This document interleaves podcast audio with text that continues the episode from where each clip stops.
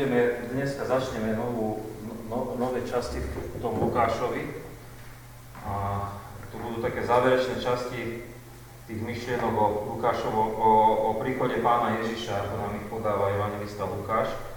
Ja by som na úvod možno, že urobil taký stručný prehľad toho obsahu, aby sme si to tak pripomenuli, potom by sme zaspievali pieseň, pomodlili sa a potom by sme študovali v tom písme, takže na úvod by som také preopakovanie, že necháme potom svietiť ten obsah záverečný. Takže len, len z toho, že nachádzame sa v tom štúdiu Lukáša v tej prvej časti, kedy e, vnímať môžeme príchod pána Ježiša na túto zem, ale už sa to bude o chvíľočku lámať a ten 51. verš je taký zlomový, ktorý nám hovorí o tom, prečo Pán Ježiš Kristus prišiel a hovorí nám o tom, že prišiel zachrániť nás a že smeruje do Jeruzalema, aby nás vyslobodil. No a my sme už preberali prvú, druhú, tretiu, štvrtú fázu, čiže už sme sa venovali e, viacerým témam a táto piata fáza toho jeho príchodu je taká najkračšia. Je to len jedna kapitola, ale samozrejme nie je to len krátka kapitola, ktorá by nám nič nehovorila, e, také dôležité, ale viete, by sa zdalo, že však pri tom vyvrcholení tých, tých príbehov, príbehov o pánovi Ježišovi by malo byť E, také niečo najdôležitejšie zapísané však, že, takže e, by sme to tam aj očakávali a Lukáš venoval sa možno vždy dvom, po dvoch kapitolách a sa venoval, alebo aj viacere sa venoval iným témam a zrazu pri tej vrcholovej e, len jedna kapitola. Je pravdou je, že Lukáš zostručňuje tie príbehy, alebo ich úplne vynecháva, tie príbehy, čo majú iní evangelisti ale na druhej strane je tam naozaj zachované to, čo je najdôležitejšie a e, to, čo je najpodstatnejšie. A to najpodstatnejšie je, že je tam spomenuté nebeské kráľovstvo a druhý príchod Pána Ježiša Krista. Čo môže byť viacej? Čo môže byť viacej pre veriacich ľudí ako Božie kráľovstvo a e, väčší život e, s Pánom Ježišom Kristom. Takže samozrejme je to vyvrcholenie. E, no ja toto prebehnem, aby som sa dostal k tomu, v tej časti, čo e, budeme teraz mať. A to je jednotka a dvojka, tá 9. kapitola. Všetci komentátori biblicky vnímajú, že tá 9. kapitola je o Božom kráľovstve. A tak ako som v jednej publikácii našiel to členenie, tak, tak ten autor hovorí, že môžeme vnímať tam také dva e, ucelené celky, ktoré sú symetrické a to je, že Božie kráľovstvo z pohľadu nášho sveta a Božie kráľovstvo, ktoré je ustanovené z pohľadu iného sveta. A všimnite si, symetrickosť je v tom, že je A, B, C, C, B, A. Hej. E, takto on ten autor v tom našiel, e, že to jadro je to C. To je význanie pána Ježiša, že áno, ty si Mesiáš, E, to vyznal Peter. A potom to Božie vyznanie, viete, to bolo to ľudské vyznanie, Božie kráľovstvo, ľudské vyznanie. A potom jadro je, to poznáme Ježišovo premenenie, tam je vyznanie, z neba zaznel hlas, toto je môj milovaný syn, ktorou sa mi zalúbilo. Takže to je vyznanie e, z pohľadu Božieho e, o tom Božom kráľovstve. Okolo toho sú zázraky uzdravenia, nasýtenia a to Ačko predstavuje e, o tom, že ako sú v tom zapojení učeníci. Tu je vyslanie 12, tu sú inštrukcie pre 12. Vidíte, taká, Lukáš bol e, lekár, bol veľmi múdry človek, takže e, tá, tá jeho služba bola ozaj taká, že mm, koncipoval veci múdro, e, by sme povedali, až, až profesorský, ako, ako múdry človek. Takže takto môžeme hľadiť a nazerať aj na toto Lukášovo e, tú Lukášovu 9. kapitolu, kde hovorí on o tom Božom kráľovstve. Keďže tam máme príbeh o nasýtení e, 5 e, tisícov ľudí, tak som si k tomu príbehu vybral, že by sme mohli spievať aj pieseň e, pojedení, aj keď e, samozrejme e, také piesne málo kedy spievame. Je to pieseň číslo 400, ale skôr ako ju budeme spievať, sa pomodlíme a potom budeme spievať túto pieseň. Takže v duchu a v pravde Takto poďakujeme Pánovi Ježišovi. Ďakujeme Ti, Pane Ježiši Kriste, že si nám daroval túto možnosť byť na biblickej hodine. Ďakujeme Ti, že nás chceš eh, vyučovať o Tvojom Božom kráľovstve a tak si chceme dnes uvedomiť, eh, ako to Božie kráľovstvo si kázal učeníkom, aby ho zvestovali, ako to Božie kráľovstvo sa aj dokazovalo Tvojimi mocnými skutkami, keď si sa staral o ľudí, ktorí boli okolo Teba. Ďakujeme Ti, že nás takisto pozývaš, aby sme boli v Tvojej blízkosti, aby sme boli Tvojimi služobníkmi. Amen. Takže budeme spievať tu pieseň číslo 400, je to pieseň pojedení, možno ju poznáte, keď ste doma spievali piesne. V cirkvi málo kedy sa tak stretneme, že pojedení ďakujeme.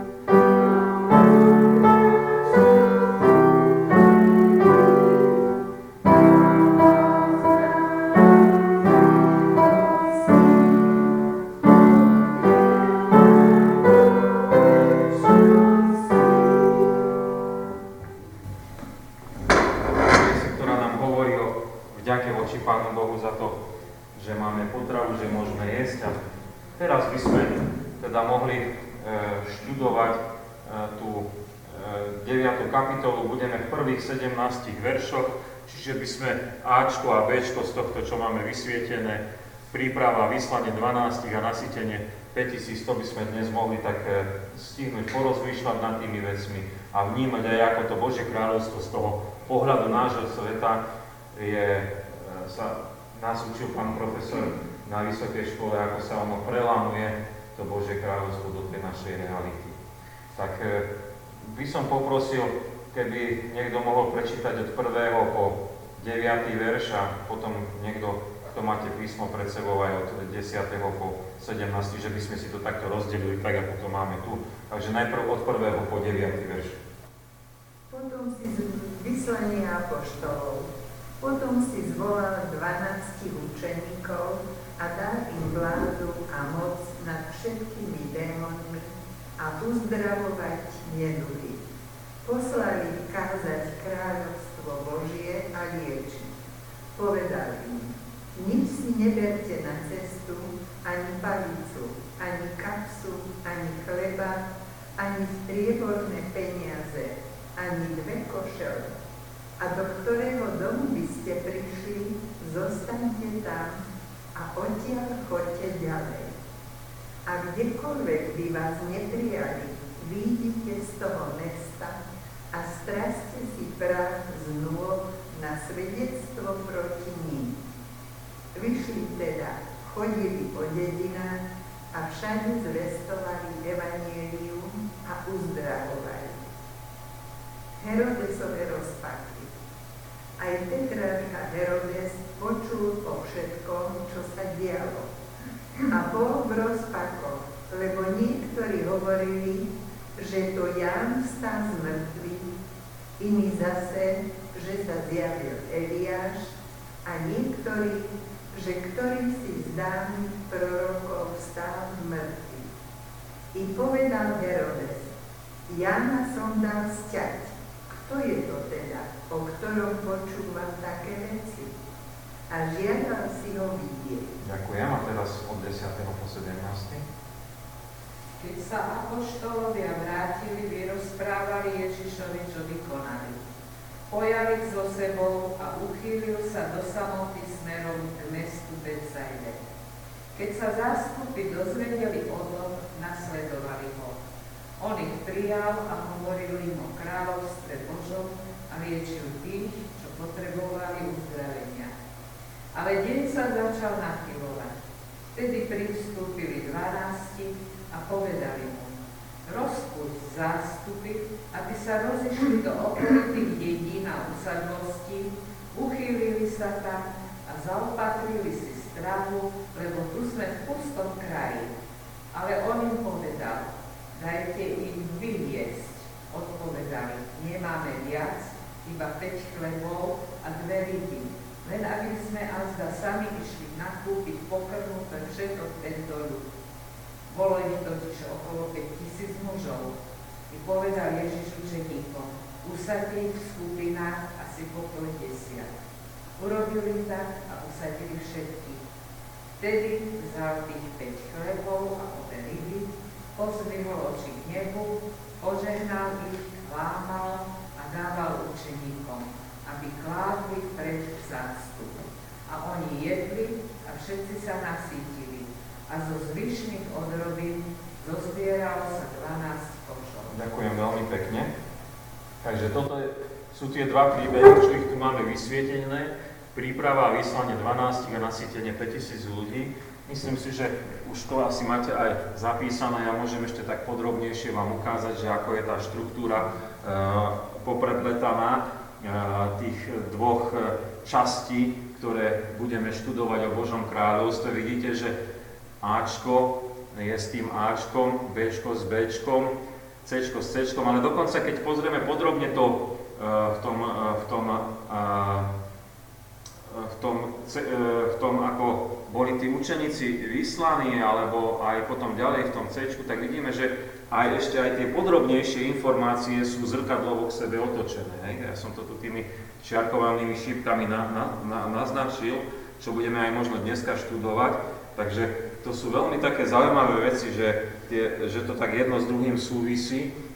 Človek si to tak nevšimne, ale viete, tí veci, keď oni nad tým skúmajú to písmo, tak oni si také všetky drobnosti a detaily všímajú, že akým spôsobom pristupovali k tomu písaniu, ako viedol Duch Svetý tých písateľov. A pravdou je, že takúto podobnú štruktúru symetrickú um, kde sú tie obrazy voči sebe symetricky postavené, aby tie myšlienky boli také utvrdené. Nachádzame aj v starej zmluve, to nie je len vec e, Lukáša, ale aj iných písateľov, ako ich viedol Duch Svetý a ako oni nám zaznamenali tie e, myšlienky, tie, tie veci, ktoré v písme svetom môžeme študovať. Takže veľmi, e, veľmi to je také aj potom zaujímavé, že nás to utvrdzuje v tom, e, čo nám Pán Boh chce povedať, že iste je to tak, keď je to tak aj zdupľované a E, vzájomne sa to doplňuje. Tak ako Martin Luther povedal, písmo sveté sa písmom svetým vykladá. Hej? Tak dneska by sme boli v tejto časti Ačko, príprava a vyslanie 12, 12 mi je daná moc nad démonmi, poučenie a ako reagovať na prijatie a neprijatie, to sú tie ďalšie veci a potom je tam tá časť o tom Herodosovi, že on je zmetený s tými správami, čo sa dozvedel. No a zrkadlo je k tomu potom tie ďalšie inštrukcie pre 12, ale to budeme študovať asi až keď nám skončia e, adventné časy a keď začneme mať potom biblickú hodinu 5. januára, takže dovtedy ešte e, azda nezabudneme, ale si to pripomenieme, keď, keď si toto pozrieme. Tak ja by som to vypol, aby to tak nehučalo a mali sme taký trošku trúd. Ako nehučí to tak veľmi, ale, ale počuť to. Tak, e, Teraz by sme podrobnejšie sa pozreli na tých 17 e, veršov a mám tu ešte k tomu, čo už som nedával do prezentácie, že som e, si dal tú námahu a pozrel som si nadpisy, ako dvaja synoptici, či Matúš, či Marek, e, majú, čo majú oni napísané pri týchto príbehoch alebo okolo týchto príbehov. Lukáš tu má vyslanie apoštolov, nasytenie 5000 ľudí, Petrovo vyznanie, Pán Ježiš predpovedal svoje utrpenie a Ježišovo premenenie. A keby ste sa pozreli do Matúša a Marka, tak by ste videli, že oni oveľa obšírnejšie a veľa ďalších príbehov tam majú pridaných, e, ktoré Lukáš nespomína.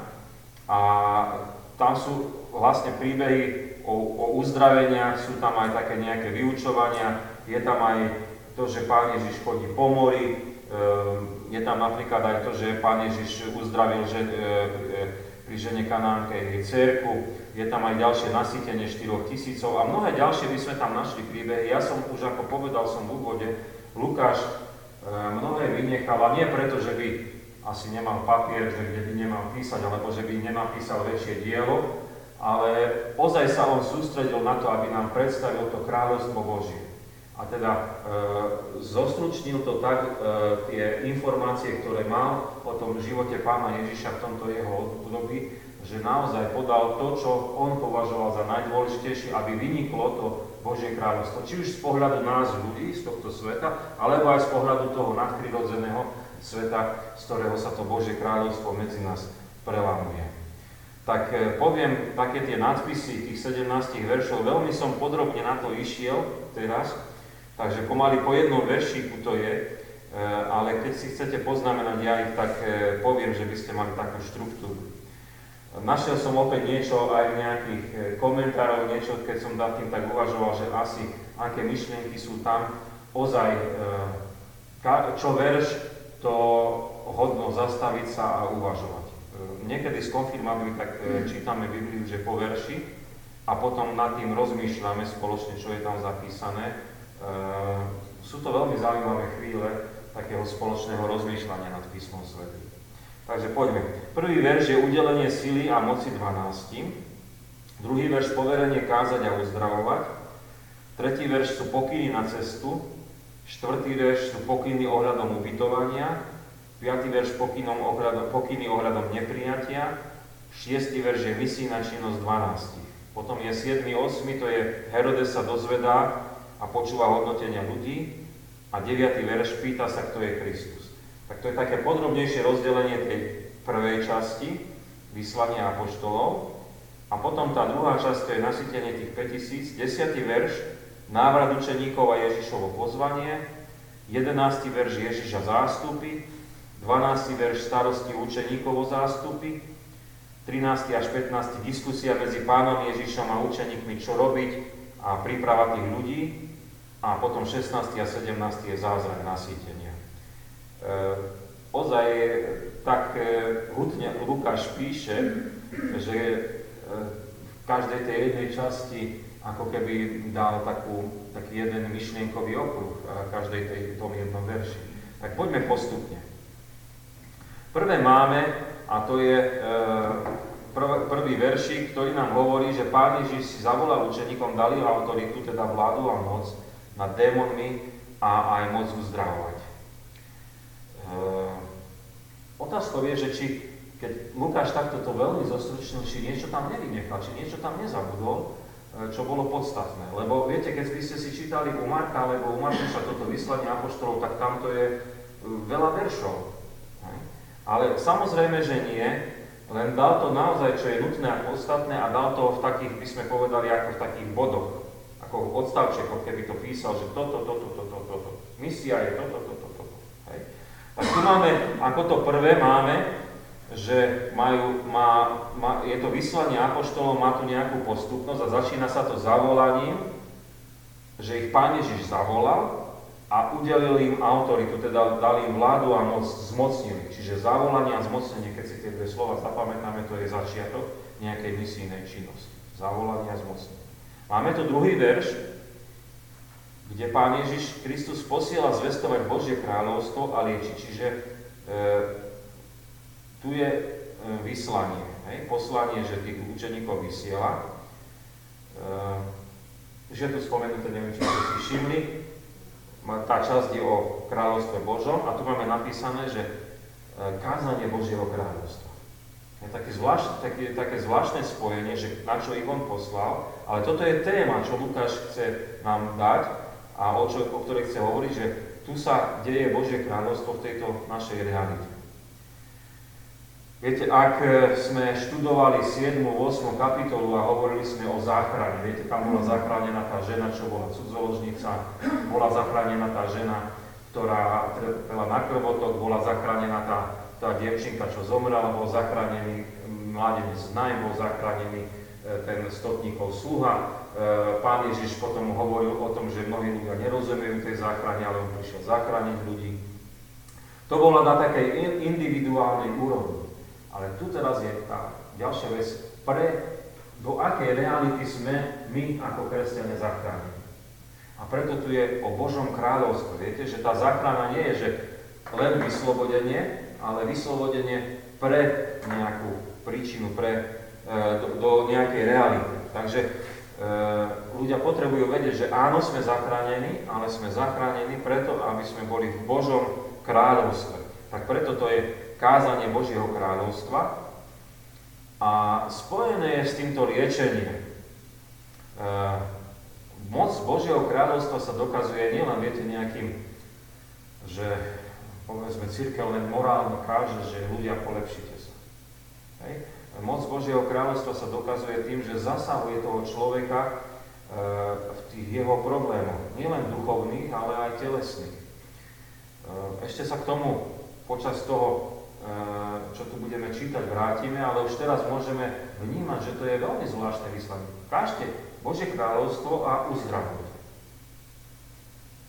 Eh, bol, čítal som okolo toho aj knižky, ktoré rozprávajú o, o tom, že aká má byť naša misia, že či to stále má byť tak, že sme vyslaní kázať Bože kráľovstvo a uzdravovať. Keby sme boli v letničnej cirkvi, v apoštolskej alebo inej, tak tam on, to je pre nich e, bežný poriadok. Hej? Majú zhromaždenie, kde sa vysvetľuje Božie slovo a kde e, oni konajú tie uzdravenia. Otázkou je, že či to je to, čo máme aj my dnes konať.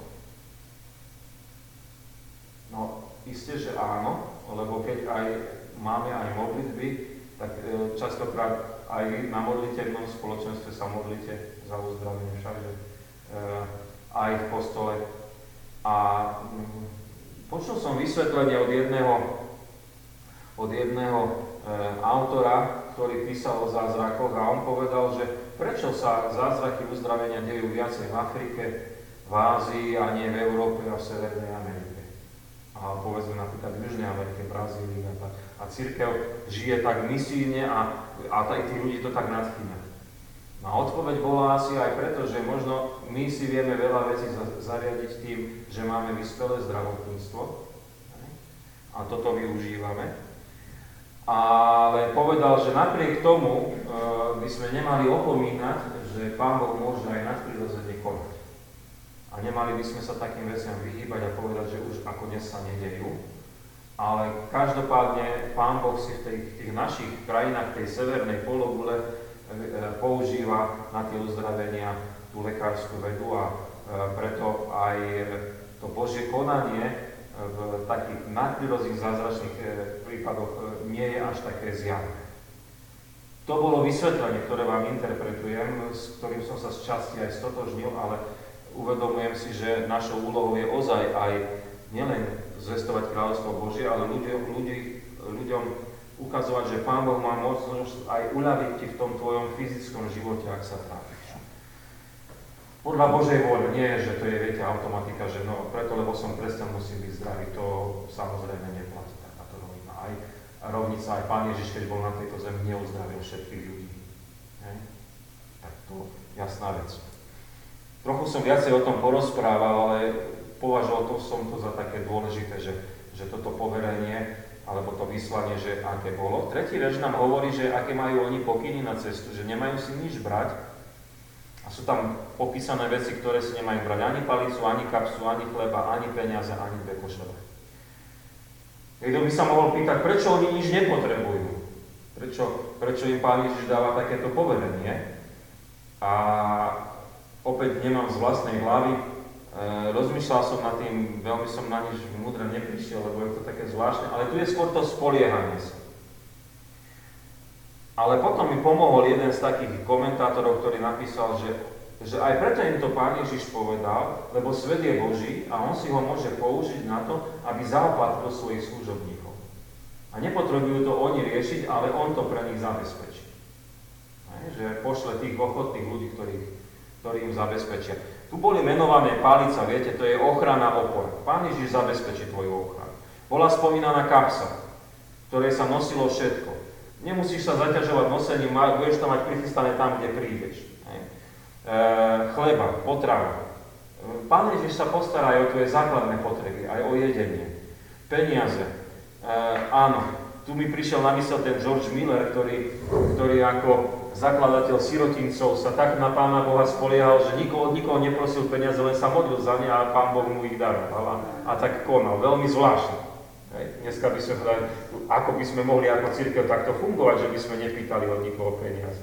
Hej, že by sme sa len modlili a Pán Boh by tých ochotných ľudí posielal. Sa nám to zdá také ťažké však. No a potom dve košele, viete, to je také myslenie dopredu, že musím sa nejako zabezpečiť. Pán Ježiš vie, čo potrebuje. Nemusíme sa strachovať a triasť. Veľmi pekné pokyny o, o misii a o tom, že a pokyny na cestu, potom sú pokyny ohľadom ubytovania, to je štvrtý verš, že oni majú zostať na akomkoľvek mieste a potom majú pokračovať ďalej. Takže to, nám to znie veľmi stručne, ale predstavte si to, že prídu oni na nejaké miesto a Duch Boží im povie, tu budete 1-2 dní, 3, dokedy ďalej ideme ďalej. Hej? Taká misionárska činnosť. Čiže Evangelium má prísť všade, a všade bude ten čas na to, aby ho oni mohli zvestovať a prichýlia ich tam na ten čas, koľko tam majú byť. A to ísť ďalej aj znamená, že to nie je nejaká statická vec, viete, že sa zastaví evanílium, že príde, povedzme, ak by sme zobrali tú judskú krajinu, že zostane len v tom Judsku, tam, kde Ježiš Kristus spôsobil a možno v okolitých krajinkách, ale že ono pôjde ďalej a ďalej a ďalej a ďalej. Z jedného miesta na druhé. To je, to je taká ďalšia tá výzva, že, že v tej misii ohľadom ubytovania alebo pobytu, kde budeme. Potom sú tam pokyny ohľadom neprijatia, že ak ich niekde nepríjmu, majú odtiaľ odísť a stria si aj prach z noh, a to bude na svedectvo proti ním, počul, poznáme to. Neviem, či ste nad tým niekedy rozmýšľali, čo to znamená. Viete, striaz si prach z dvoch znamenalo, ako keby boli tí ľudia vytrasení z Božieho kráľovstva. To bolo také naznamenie pre nich, že takto vás Pán Boh vytrasie, ako sme my vytriasli si prach z dvoch. To asi aj tí Židia používali ako také nejaké porekadlo, že takto ťa Boh vytrasie. Hej, vonku preč. Hej, keď, keď si proti mne. Hej, tak to, to v tom období bolo tak. Ale viete, neprijatie a odchod to nie je rezignácia. To je jednoducho realita, že nie všade budú ochotní ľudia počúvať a preto e, my sa preto nemusíme trápiť. Máme ísť ďalej. Neprijali, ideme ďalej. E, súvisí to možno aj s tým, čo pán Ježiš povedal, nehažte perly sviniam, že keď sa nedá, tak sa nedá. Hej, keď sa nedá, tak sa nedá. Aj keď nás to boli, možno, že to môže byť naši najbližší, možno priatelia a nás to boli, keď nás odmietajú a povedia, my s tým Pánom Bohom nechceme nič mať spoločné, daj nám to. No tak čo už teraz? Hej. Tak vidíte, že Lukáš je stručný, ale dáva nám tu o tej misii a o tom, ako máme konať, to, e, sa má zvestovať to kráľovstvo Božie medzi tými ľuďmi, dáva nám veľmi silné inštrukcie.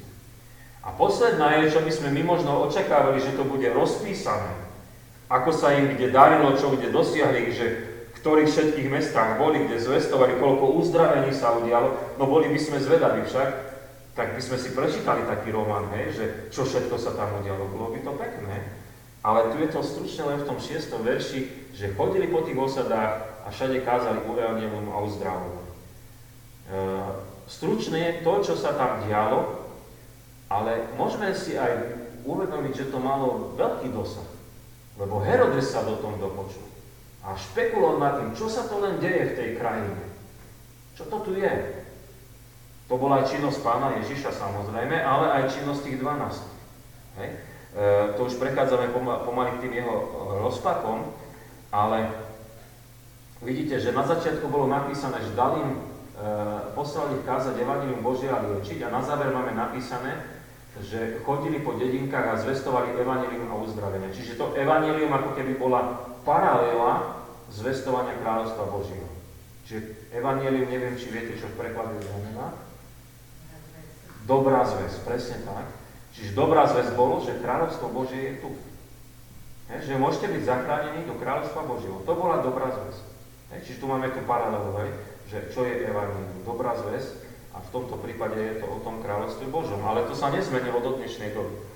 To bol výsledok toho, čo sa udialo, alebo aká bola tá misia tých učeníkov. Veľmi zvláštne, vidíte, 6 veršov, ale aké sú oni hutné a koľko tam je takých informácií o tom, e, že ako má vyzerať misia. Ešte sa k tomu my trošku vrátime, keď budeme uvažovať, čo to znamená pre nás, ale už, už asi aj vy vnímate, že to Božie slovo je živé a mocné a vedie nás e, do, do takejto služby. No, ďalším bodom, čo tu máme, čo patrí ešte k tomu bodu A, to je vyslanie apoštolov, sú tie Herodesové rozpaky, lebo to je prepletené. Hej? Tá činnosť, ktorú konal Ježiš Kristus za 12 cestok, ako boli vyslané, sa dostali aj k Herodesovi, on sa do, o tom dopočul a ľudia mali k tomu komentár. A hovorili, že Ján stal z mŕtvych, tým sa myslí Ján Krstiteľ, a iní zazravili, že to prišiel Eliáš, alebo niektorý z iných dávnych prorokov, že stal z mŕtvych. Takže to bola informácia, ktorú Herodesovi doniesli, tak však on sám si ne, nechodil po tej krajine, si nechal prinášať informácie, tak mal, mal svojich e, tých poradcov a zvedov, ktorí mu to všetko priniesli. Takže toto je tá informácia, že Herodes sa dozvedá o tom, čo sa deje a počúva hodnotenie. Lukáš správne uvádza, že Herodes je tetrarcha.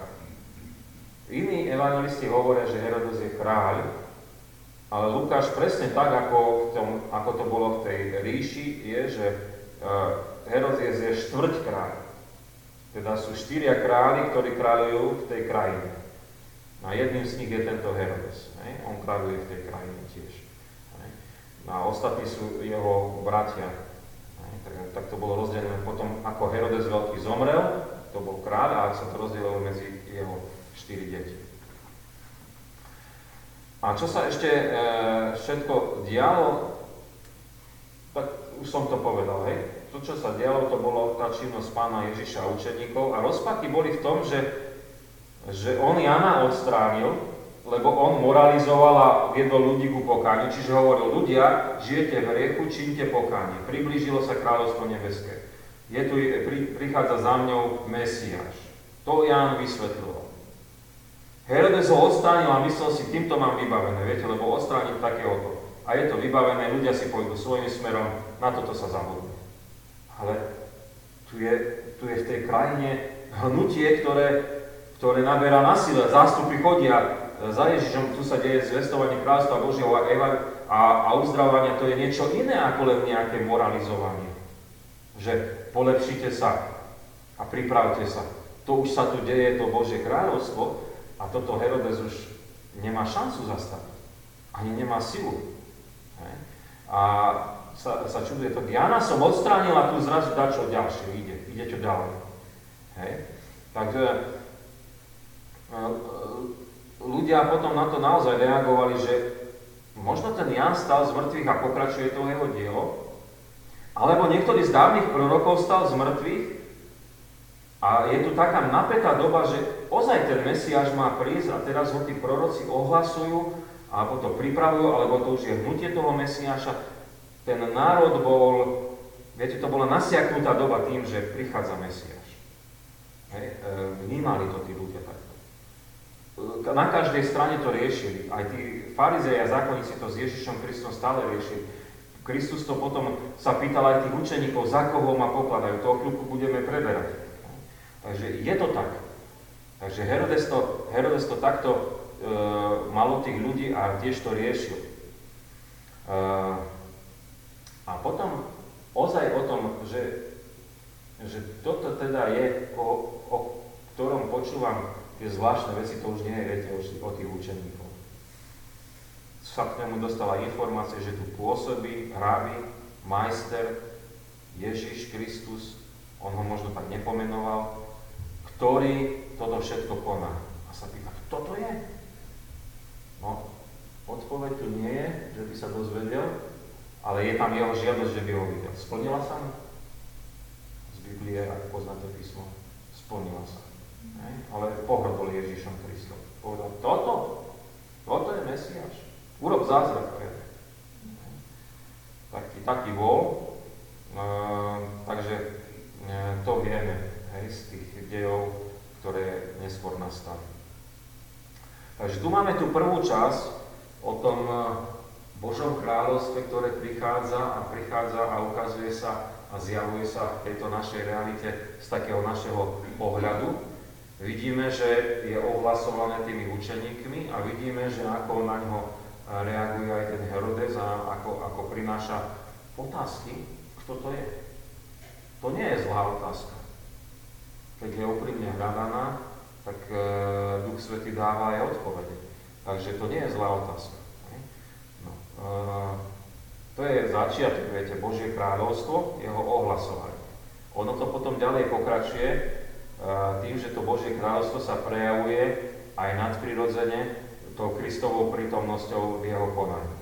A to je tá druhá časť, čo dnes by sme ešte e, poštudovali, to je ten verš 10 až 17. Ak máte k tomuto nejaké také otázočky, že k tomu vysvetleniu, ešte sa vrátime potom spätne e, k takým úvahám e, praktickým, ale by sme prešli ďalej, ak, ak by niečo bolo potrebné ešte dovysvetľovať, vnímate, že sa vás tam zarazilo. Keď nie, no tak pôjdeme ďalej. Sa spýtala, áno.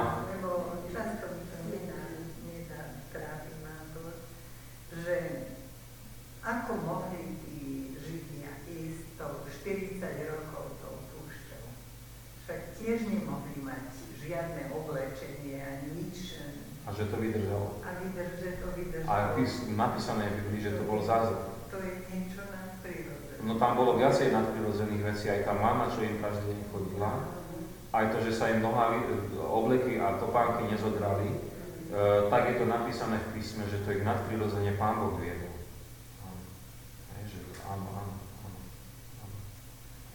Čiže to sú nadprirodzené veci, ktoré vnímame v písme. Viete, racionalisti e, pred tými skoro 200 rokmi sa snažili tieto veci tak vyčiarknúť z tej Biblie, že oni tam nemajú opodstatnenie, snažili sa to nejako vedecky vysvetliť, ale, ale my v dnešnej dobe nemusíme sa takto trápiť, lebo dnes ľudia nie sú takí, že by chceli všetko mať len vedecky dokázané. Dnes ľudia aj majú kus citu a prežívajú veci a uvedomujú si, že tu nie je len tento telesný svet, ale aj nadprirodzený svet. Takže už nemusíme mať takú obavu, že všetko len rozumom musí byť poznateľné. Aj myslenie ľudí je posunuté v tom, že, uh, že objavujú aj tie duchovné veci, aj keď, niekedy, aj keď sa minia častokrát, ale my máme veľmi dobrú platformu, že my môžeme povedať komplexne o Pánu Bohu, aký je. Že On je duch a že e, je aj záchranca a že chce byť v osobnom spojení s nami skrze Ducha Sveta. Dobre, tak ja by som postúpil k tej časti o tom nasýtení tu, ako už pani Ibenová naznačila, je to o zázrakoch a nadprirodzených veciach. Samozrejme, aj tam sme ich mohli vnímať v tom uzdravovaní. Ale začiatok je taký, že učeníci sa vrátia a pán Ježiš ich e, pozýva. A pozýva ich, sa vrátili tí apoštolovia a rozprávajú pánovi Ježišovi, ako sa im darilo, čo všetko urobili. A on ich berie na samotu a uchylujú sa k, smerom k mestečku Betsaida. Poviete si, však to je taká stručná informácia, opäť Lukáš je veľmi stručný. Uh, a trošku by sme povedali aj nepresne, neviem, či tam niekedy v živote bol v tej oblasti, o čom píše, či to len z počutia uh, píše, tak ako mu povedali. Poviem, v čom sú tie nepresnosti. Ale začneme s tým, že veľmi zaujímavé je, že Lukáš zrazu hovorí už nie o 12, ale o apoštoloch. Čiže tu zdôraznil ten apoštolský úrad, že sa vrátili naspäť tí, ktorí boli poslaní a ktorí boli poslaní pána Ježiša. Apoštolovia. To je zaujímavá drobnosť, ale dôležitá. E, prečo chceli ísť tam ním pán Ježiš do samoty? Čo by ste povedali? aby si to všetko porozprávali. Hovorí sa tomu moderne spätná väzba, hej, čo všetko sme urobili a aby to on mohol s nimi predebatovať. A aby možno aj oddychli si trošku. Hej, boli tak trochu sami. Hej, tak, takto ich on pozval. To sú tiež veľmi Drobnosti sa nám zdajú, ale viete, v tom misijnom diele, ktoré sa koná, ktoré koná aj církev až do dnešnej doby, sú to veci, ktoré nás e, vyučujú. A išli smerom k mestu Betsaide, tu vidím tú nepresnosť, lebo k tomu mestu Betsaide sa z toho Kafarnánu plavilo loďou. A ostatní evangelíci hovorili, e, evangelíci, evangelisti, vidíte, som taký, evangelici, evangelisti, písali, že tam išli tou loďou. A zažili aj tú búrku, kým tam sa dostali. Takže e, v tom je tá možno taká Lukášová nepresnosť, že on hovorí, že tam išli. A možno, že sa dalo nejak tam pretrápiť sa po tom pobreží, ale jednoduchšie to bolo loďou sa dostať. Bolo to na druhej strane rieky Jordána, sa Jordána rieka vlieva do Galilejského jazera, tak na tej východnej strane tej rieky bolo to mesto Betsaida, ktoré bolo vystavené e, neskoršie tým panovníkom, čo tam panoval tých Židov a potom si ho privlastnil aj rímsky miestodržiteľ, ktorý tam potom panoval, on ho ešte krajšie zveladil a neviem, či, on sa, či jeho žena sa volala Julia, alebo on sa volal Julius a, a, a, a aj podľa nej to bolo potom pomenované v tom takom rímsk, rímskom e, názvoslovu. Takže ak som si to dobre zapamätal z tej literatúry, že čo bola Becajda, tu je ten miestopis iste presne a tie detaily okolo toho. E, dúfam, že dobre. Ale to nič na tom nemení, že Pán Ježiš sa chcel uchyliť do samoty s tými učeníkmi. Ale čo sa stalo? 11. verš nám hovorí, zástupy sa o tom dozvedeli a prišli tam za nimi. A Pán Ježiš ich prijal a zvestoval im kráľovstvo Božie a uzdravoval to, čo potreboval, tých, čo potrebovali. Čo ste si všimli, že tam bolo rovnaké, ako už sme študovali? zvestovali kráľovstvo Božie a uzdravovali. Čiže to bola misijná činnosť, to bola činnosť, ktorú Ježiš Kristus takisto robil ako tí učeníci. Zvestovali kráľovstvo Božie a uzdravovali. Zastupy ho nasledujú, čiže to hovorí, že ozaj oni mali z Kafarmandu do Becajdy dostať sa ozaj, to nebola jednoduchá vec, museli sa preplaviť, alebo ja neviem potom pobreží, ako sa tam išlo, ako to bolo komplikované. A, e, a predsa tie zástupy tam idú za nimi. Následne na lode a idú za nimi. A e, chcú byť s Ježišom Kristom. Mohli by sme povedať, že kvôli čomu? Či kvôli tomu, že im zvestované to kráľovstvo Božie, alebo aj kvôli tým uzdraveniu. Ja by som nebol teraz, že ten, ktorý to chce súdiť a hodnotiť. Myslím si, že o, kvôli obidvom veciam tam oni išli. Že chceli aj počuť o tom Božom kráľovstve a chceli vnímať, že áno, tu je Mesiáš, tu prichádza Božie kráľovstvo, ale vnímali aj možno tie ich potreby. No, uh, tak to, to je k tomu, čo Pán Ježiš tam konal, vidíte, veľmi podobné, ale nie, nie podobné, ale vlastne to isté, čo robili aj učeníci, ako boli oni poverení. A 12. verš je o tej ustarostenosti tam. Čo sa tam stalo? Zvečerilo sa a 12 hovoria pánovi Ježišovi, aby rozpustil zástupy, nech idú po okolitých osadách, nech sa tam uchýlia a získajú potravu, že oni boli na pustatine. To si predstavme nie ako pustatinu, že púšť, ale ako také pusté miesto, kde nie je nič.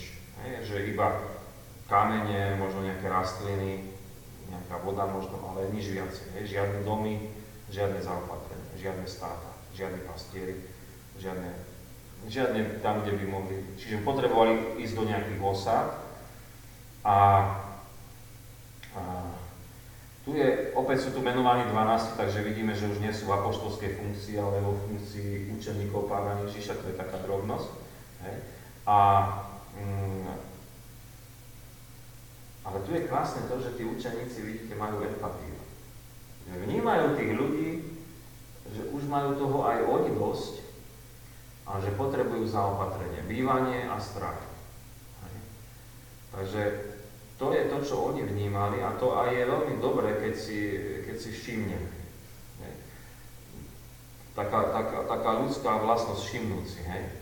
Oni to videli, ľudské, ľudskými očami videli, tu sú také potreby. No a potom je tu tá diskusia medzi pánom Ježišom a učeníkmi a aj taká príprava na ten zázrak, lebo pán Ježiš im hovorí, však dajte im vyjesť.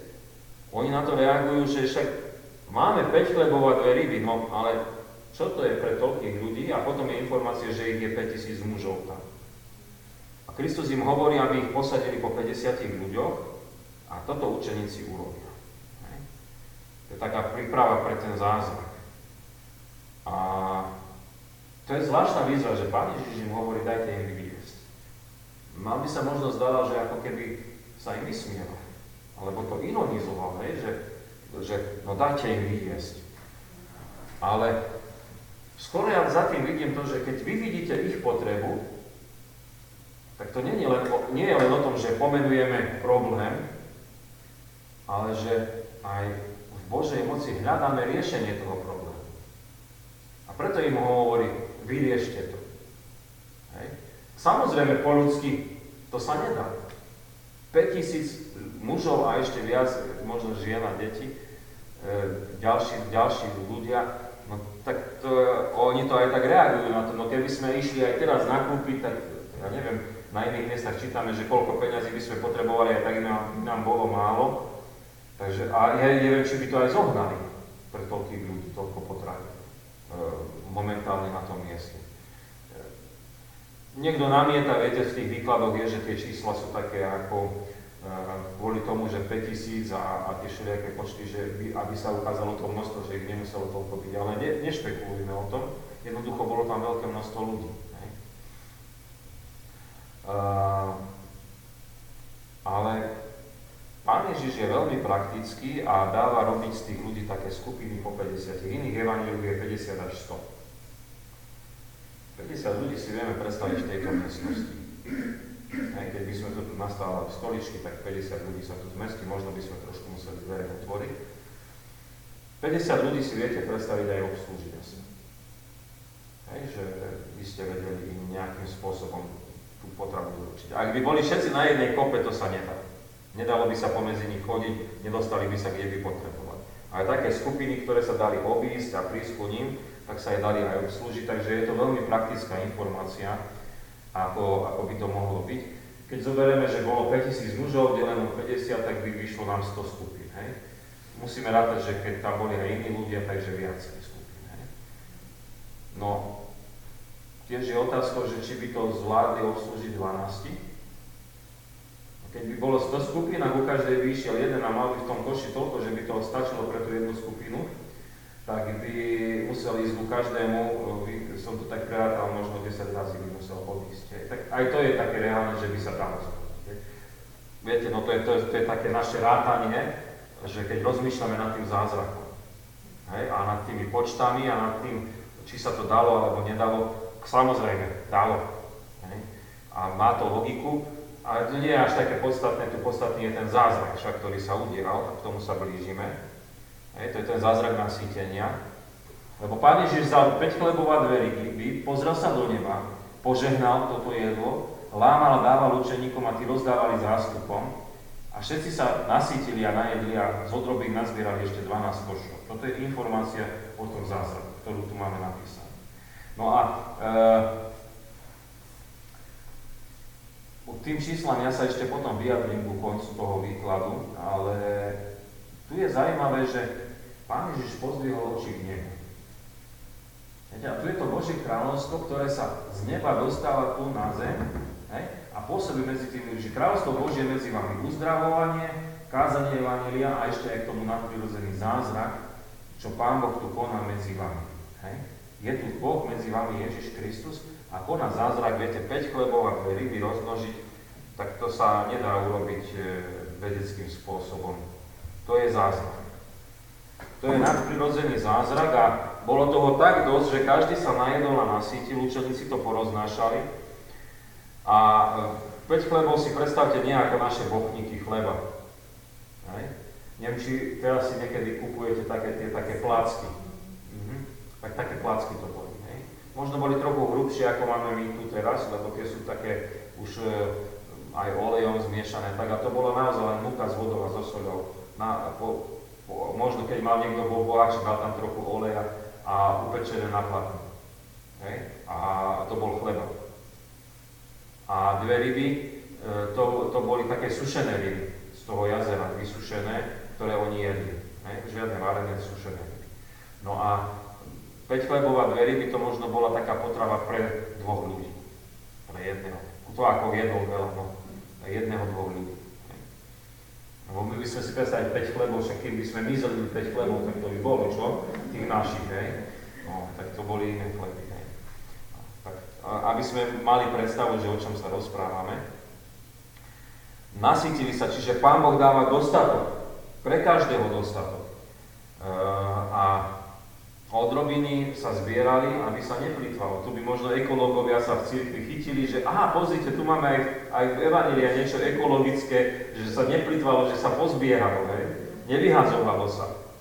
No možno by nám starí rodičia povedali, no ona sa nevyhadzuje, sa všetko musí zjesť. Hej? Hej? Poznáte to však. Hej? Nič nevyšlo, na, ne, ne, nebolo, nemalo výsť No a teraz tým číslam.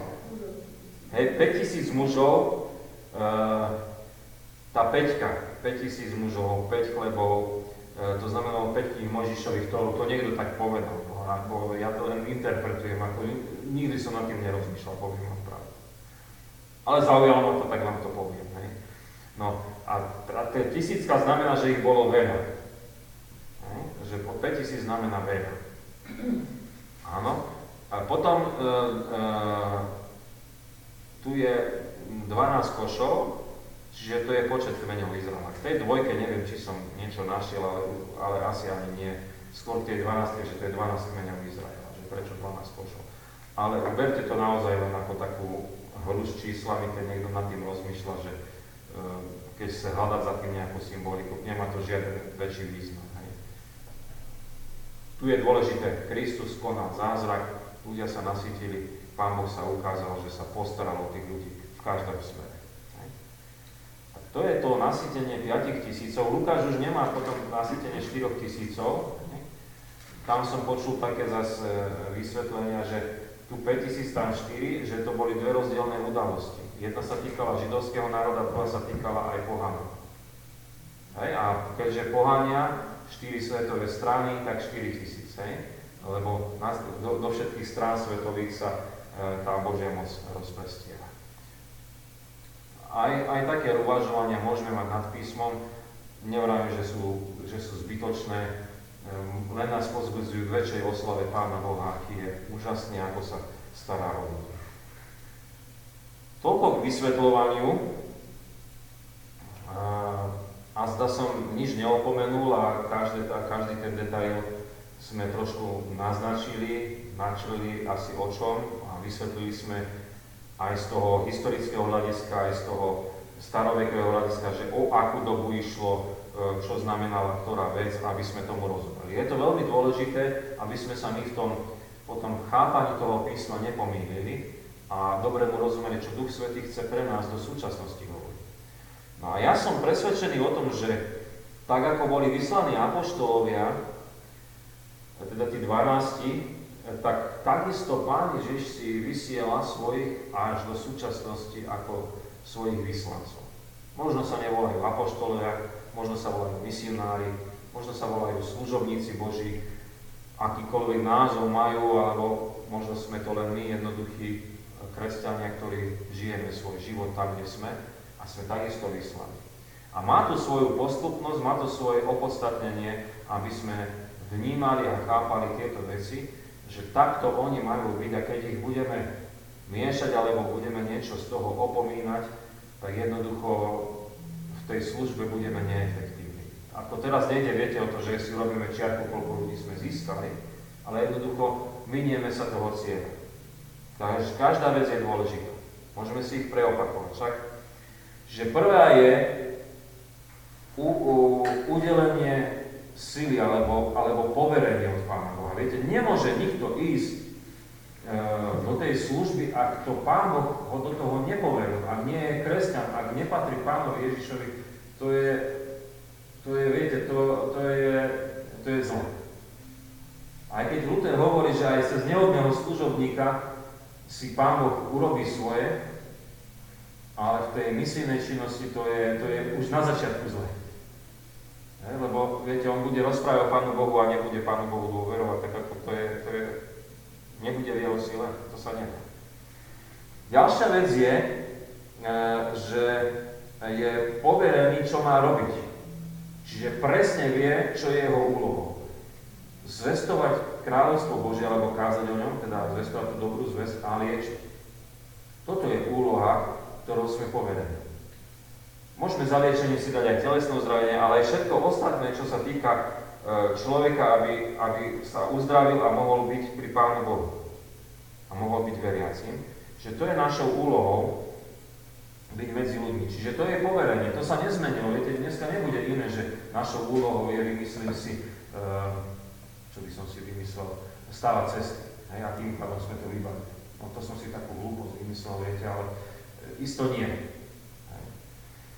Potom sú tu pokyny, ktoré máme, a tam boli pokyny, čo sa týkalo toho materiálneho zabezpečenia. A tu sú rôzne, nájdeme v Evangeliách rôzne, že niekedy, že sa máme pripraviť, niekedy, že sa nemáme pripraviť, ale každopádne je to na tom, že by sme my na modlitbách rozumeli, ako si Pán Boh praje materiálne zabezpečiť túto misijnú činnosť. Či to má byť tak, ako posielali z Hermutu, že ideš tam, ja o teba list spätný, nechceme len slúž, Pánu Bohu si tesár, stavaj domy a popri tomu zvestuje Evangelium, e, zakladaj e, e, církev tam, kde nie je v Afrike, však ste boli na, na výlete, keď sme boli v, v tom Tešine a sme sa rozprávali. A ja som mal potom to, keď som mal tu zvorové popoludne a rozprávali sme sa o tom, čo som bol po tých stopách moravských bratov. Tak tak, hej? No, to, je, to je vec materiálneho zabezpečenia. Potom tu je vec ubytovania, hej? alebo vec pôsobenia, kde budeš pôsobiť. Od miesta, mesto, ďalej, ďalej, ďalej. Možno by sme povedali, no tak kde už tu teraz pôjdeme, však tu v každej dedine je cirkevný zbor. No len veľa pohanov okolo nás, ktorí nepotrebujeme ísť od mesta k mestu, by sme povedali, od rodiny k rodine, alebo od, e, od ľudí k ľuďom, alebo od človeka k človeku. Možno toto je naše dnešné poslanie. Viete, že ľudia nezakopnú tú církev, tá církev tu je, ale my nepotrebujeme zakladať nové zbory, ale byť medzi tými ľuďmi. To je možno naša situácia. Vtedy to bolo, že išli od mesta k mestu, hej? lebo tam neboli kresťania. Vždy to musíme aktualizovať na tú dobu, ktorou sa žije, ale vždy je misia e, medzi ľuďmi. Tá sa nezmení. Potom sú tu pokyny ohľadom neprijatia. A to je veľmi dôležité, viete, my nemôžeme byť nešťastní z toho, keď nás niekde odmietnú. Nič sa nedeje, idem ďalej. To nie, že mňa odmietli, Pána Boha odmietli, ja som jen služobník. Ako Bože, volí ma to samozrejme, ale ja som bol ten svedok Kristov a to je všetko. Hej. A to je aj oslobodzujúce, že to nie je na našom výkone, že ľudia musia uveriť kvôli nám, nie, to je Božia moc, moc Ducha Svetého. No a potom je tam tá samotná činnosť, že môžeme vykázať aj nejaké, nejakú činnosť, že kde sme boli, čo sme urobili, čo sa dialo.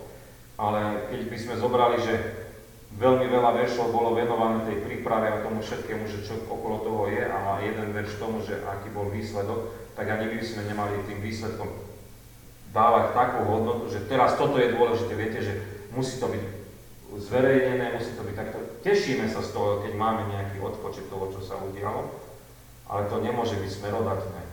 Hej? Lebo by sme mohli byť nešťastní, že bolo toho málo, alebo veľa, alebo ako. Je to dobré, stálo sa, výborne, ideme ďalej. Ideme ďalej. No, tak toľko tej misii. Mm, uzdravovanie už som trošku vysvetloval, nebudem sa k tomu vrácať.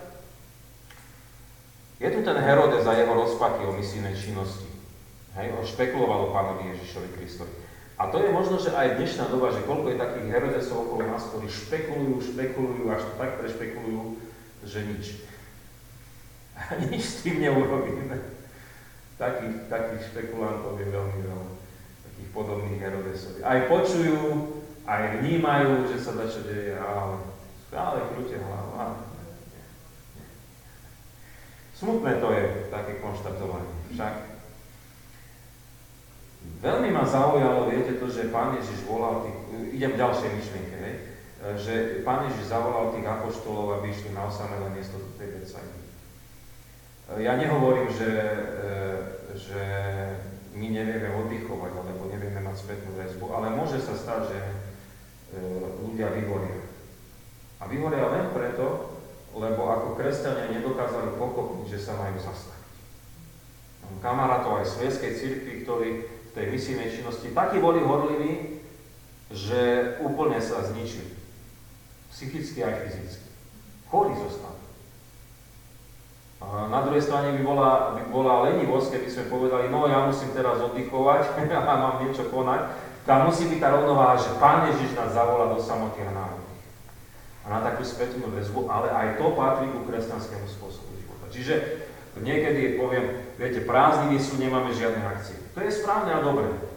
No na čo by sme robili ešte aj cez prázdniny nejaké navyššie akcie, keď ľudia potrebujú si aj oddychnúť. A ešte ich budeme niekde nahrávať. No, e, povedal som možno tak prakticky, hej, potrebujeme si oddychnúť. Aj keď by som bol ja ako farár, aby som si nezobral žiadnu dovolenku a voľný čas, tak ma zbyte. To nie je dobré, to nie je zdravé, to nie je normálne. Aj, aj v rámci týždňa mať nejaký voľný čas, aj v rámci e, do, nejakého dovolenky. A, a možno, že pre farárov alebo pre služobníkov cirkvi aj, aj obdobie ticha je veľmi potrebné. E, viete, dni ticha, utiahnutia sa, a takého občerstvenia s Pánom Ježišom, že čo si ty praješ, lebo niekedy môžete ísť v takom jednom vlaku, že robíte, robíte, robíte a nechápete, že čo si Pán Ježiš praje. Pre mňa je to, že som vybehol do Tatiera, bol som v Tatrach a bol som tam sám, len s tými kamzikmi a s tými horami a bol som na výšine. To, je, to sú tie veci, keď človek potrebuje takto sa vzdialiť a byť s Pánom Ježišom v tom oddychu. Hej, oni mali ísť do Becaj. Tak to je také. Ďalšiu myšlienku tu mám, už mám len dve také a, a skončím, e, že Pán Ježiš tým učeníkom hovorí, že áno, dobre vnímate tú potrebu tých ľudí, tak dajte im na ne, žiada od nich nemožné. To je také zvláštne. Viete, ale ak my prežívame veci v Božom kráľovstve, tak sa budú diať Božie veci. Viete, nie, že čo my len dokážeme ako ľudia, ale môžeme uvažovať aj o veciach, ktoré nás presahujú. Tu, tu mi je taký triezvy ten George Miller, lebo jeho teraz si čítam večer tie jeho myšlienky a on napríklad povedal, že keď sa modlí, tak sa modlí e, tak, e, že by nerobil veci sám zo seba. Modlí sa tak, aby dobre rozumel, čo si praje Pán Boh a nebol zbrklý, že by do niečoho vlietol tak, ako si on myslí a už išiel do toho, že takto to bude. Ale keď už od Pána Boha má návestie, že toto si on praje, tak je v tom pevný, že toto budem, za to budem stať, že to Pán Boh dá. A to je, myslím si, že také aj správne, aj triezve, že, že nie je hrbr, že poviem, toto je Božia vôľa a neviem, rozpredáme polovičku cirkevného majetku, lebo neviem, čo ideme urobiť. Hej? Ale ak na modlitbe rozumieme, čo máme urobiť, tak potom za tým pevne budeme stať a budeme to. Tak e, to, mi, to hovorí k tomu také, pri, pri, také približenie možno od kresťana, ktorý žil už pár tisíc rokov, vyše 1800 rokov od, od tohto obdobia, ako vtedy to prežívali a Pán Ježiš ako hovoril učení. E, máme vstupovať do Božích vecí. Nemáme sa čudovať tomu, že by Pán Boh niečo nechcel nadprirodzene urobiť. A to, že Pán Ježiš pozdvihuje oči k nebu, keď sa modlí, tak e, aká je naša modlitba? To je, to, nebudem to ďalej rozvádzať, lebo je to jasné, že iba spojenie s Pánom Bohom. Ne?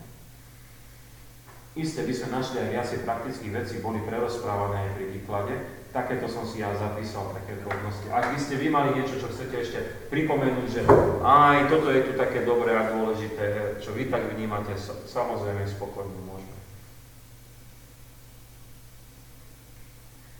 No bol som dlhšie trošku, kým som sa tu zabavil s tým, že kým som tú prezentáciu spustil, hej, uh, a tak som aj uvažoval, že keby som ešte zobral aj to uh, Petrovo význanie, to by nebolo dobre, lebo to by sme nestihli. A to sú tak dôležité veci, to je jadro tejto časti, že, že som si povedal, to nechám. Aj keď budeme mať pauzu 4 týždne alebo 5 týždňov, tak to nechám to tak, ne, nebudem to, nebudem to si to dáme potom, tak v pokoji. No. Tak toľko z toho Božieho slova uh, na dnes. Môžeme sa modliť a budeme potom spievať ešte večernú pieseň. Tak sa pomodlíme. Pani Ježiši Kriste, ďakujeme Ti, že dnes sme mohli vnímať to Božie kráľovstvo, ktoré ozaj je medzi nami. A mohli sme ho vnímať aj z pohľadu nášho, že Ty nás do neho pozývaš. A nielen si nás do neho pozval, ale si nás dal, aby sme boli jeho ohlasovateľmi. Teda záchrany v Tebe, Eh, ktorú si Ty daroval skrze svoje umúčenia smrť na Golgotskom kríži. Ale záchrany preto, že by sme mohli byť v spoločenstve s Tebou, nielen ako my individuálne, ale spolu ako bratia a sestry v Pánovi Ježišovi Kristovi, spolu ako církev, ako veriaci ľudia.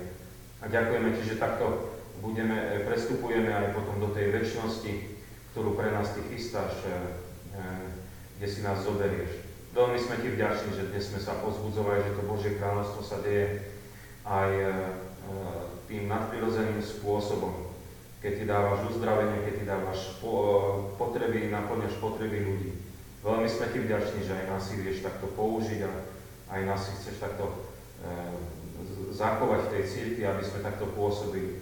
Prosíme ťa, aby sme vždy boli na modlitbách tých, ktorí upierame oči k nebesiam, ktorí rozumieme a vnímame, aká je Tvoja svetá vôľa a ktorí, keď je, chápeme a vnímame, čo si Ty praješ, aj tak e, v tej zodpovednosti stojíme a konáme to Božie dielo, čo si Ty prichystal. Ďakujeme Ti, že takto nás budeš učiť pokore. Ďakujeme Ti, že takto nás e, budeš Ty brať do svojej prítomnosti a e, veríme, že aj v tých časoch stíšenia, utišenia, upokojenia pri Tebe vždy načerpáme nových síl, nových inšpirácií, čo Ty chceš konať aj v tomto dnešnom svete na záchranu hriešnikov a na to, aby sa Tvoje Božie kráľovstvo viac a viac rozširovalo medzi nami. Ďakujem sme Ti za tento podvečer, za toto pozbudenie, ktoré sme dnes prijali a chceme prosiť, aby si nás e, poženal a pozbudil, keď Tebe voláme ako ľud Boží.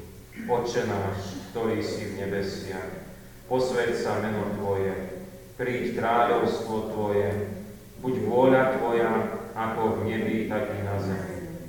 Chlieb náš každodenný daj nám dnes a odpúsť nám viny naše, ako aj my odpúšťame vinníkom svojim. I neuvod nás do pokušenia, ale zbav nás zlého, lebo Tvoje je kráľovstvo, i moc, i sláva na veky. Amen. Sláva Bohu, Otcu, i Synu, i Duchu Svetému, ako bola na počiatku, i teraz, i vždycky, i na veky vekov. Amen. Vidíte apoštolské požehnanie. A tak nech Pán Ježiš Kristus nás vždy zmocňuje do bodcov z výsosti, aby sme boli Jeho služobníkmi a tak ohlasovali Božie kráľovstvo a prinášali uzdravenie do tohto národa. Nech tak milosť Božia je s nami odteraz až na veky vekov. Amen.